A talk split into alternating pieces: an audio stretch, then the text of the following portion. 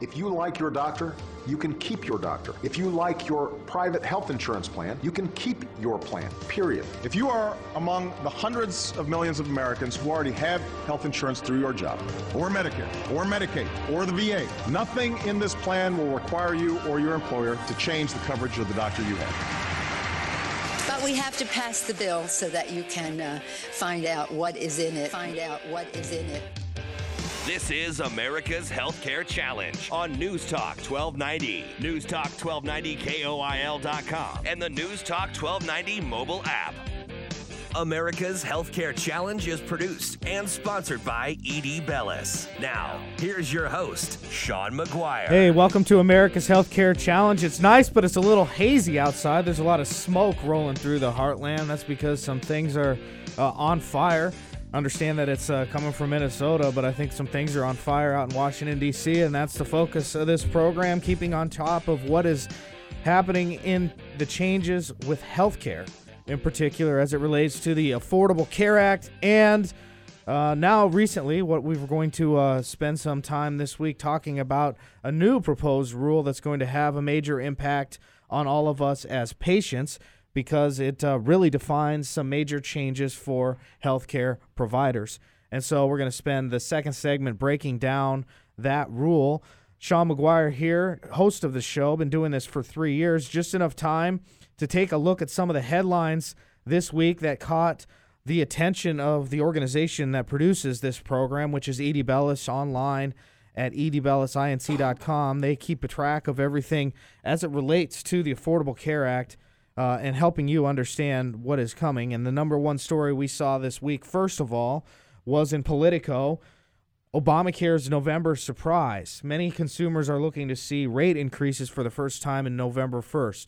And the reason why is when they pass the law, there's a major process that goes through that uh, insurance companies have to go through each year to determine which products and the price of said products on these ACA marketplaces and they're actually going through that right now and submitting their rates to each state. Each state can then approve or not approve, and then they can make the recommendations to the federal government, which has the final say in many ways, because they put in some protections to make sure that certain insurance companies didn't uh, give massive uh, insurance increases.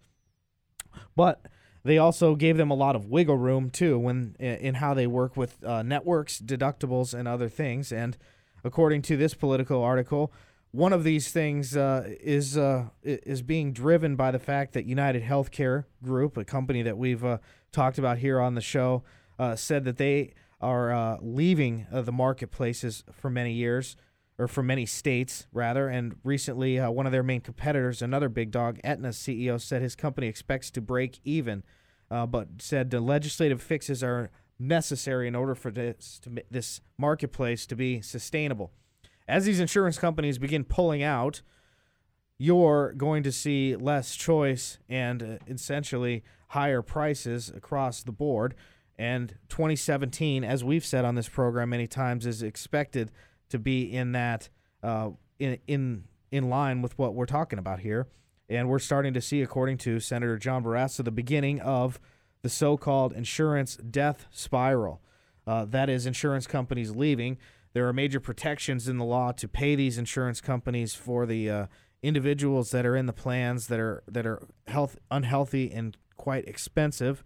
Turns out to be that there's more than they had originally predicted, and it's not done a good enough job at attracting younger, healthier people uh, because the prices ha- have continued to go up. So we've got quite a quagmire, and we'll spend the second half of the program. Alan Hager is joining us here uh, in a moment. Uh, we are going to spend uh, some time here in the second half of the program visiting about uh, the political impacts of all of this uh, in the November election. Now that there are two, essentially, uh, candidates go- going on this with quite different views on healthcare, or are they different views? We will discuss that, but we will also discuss the political fallout of this law.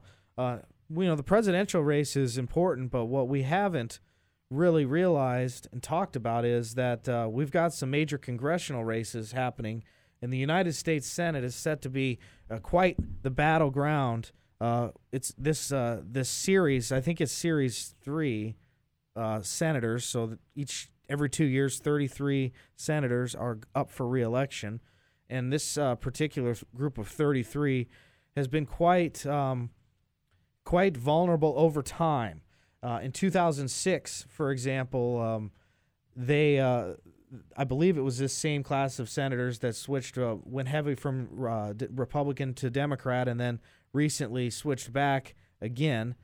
And so um, it, we'll, see. And it, I can tell you what, if we have a divided government again, that's gonna gonna have a, a major impact on not only this legislation, uh, but other legislation that affects health care. So we're gonna take a timeout here on the program. Uh, when we come back, uh, we're going to uh, break down this MACRA rule. The MACRA is an acronym for um, uh, the uh, Medicare or is a Medicare and Chip Re- Re- Reinforcement Act, I believe. Wow.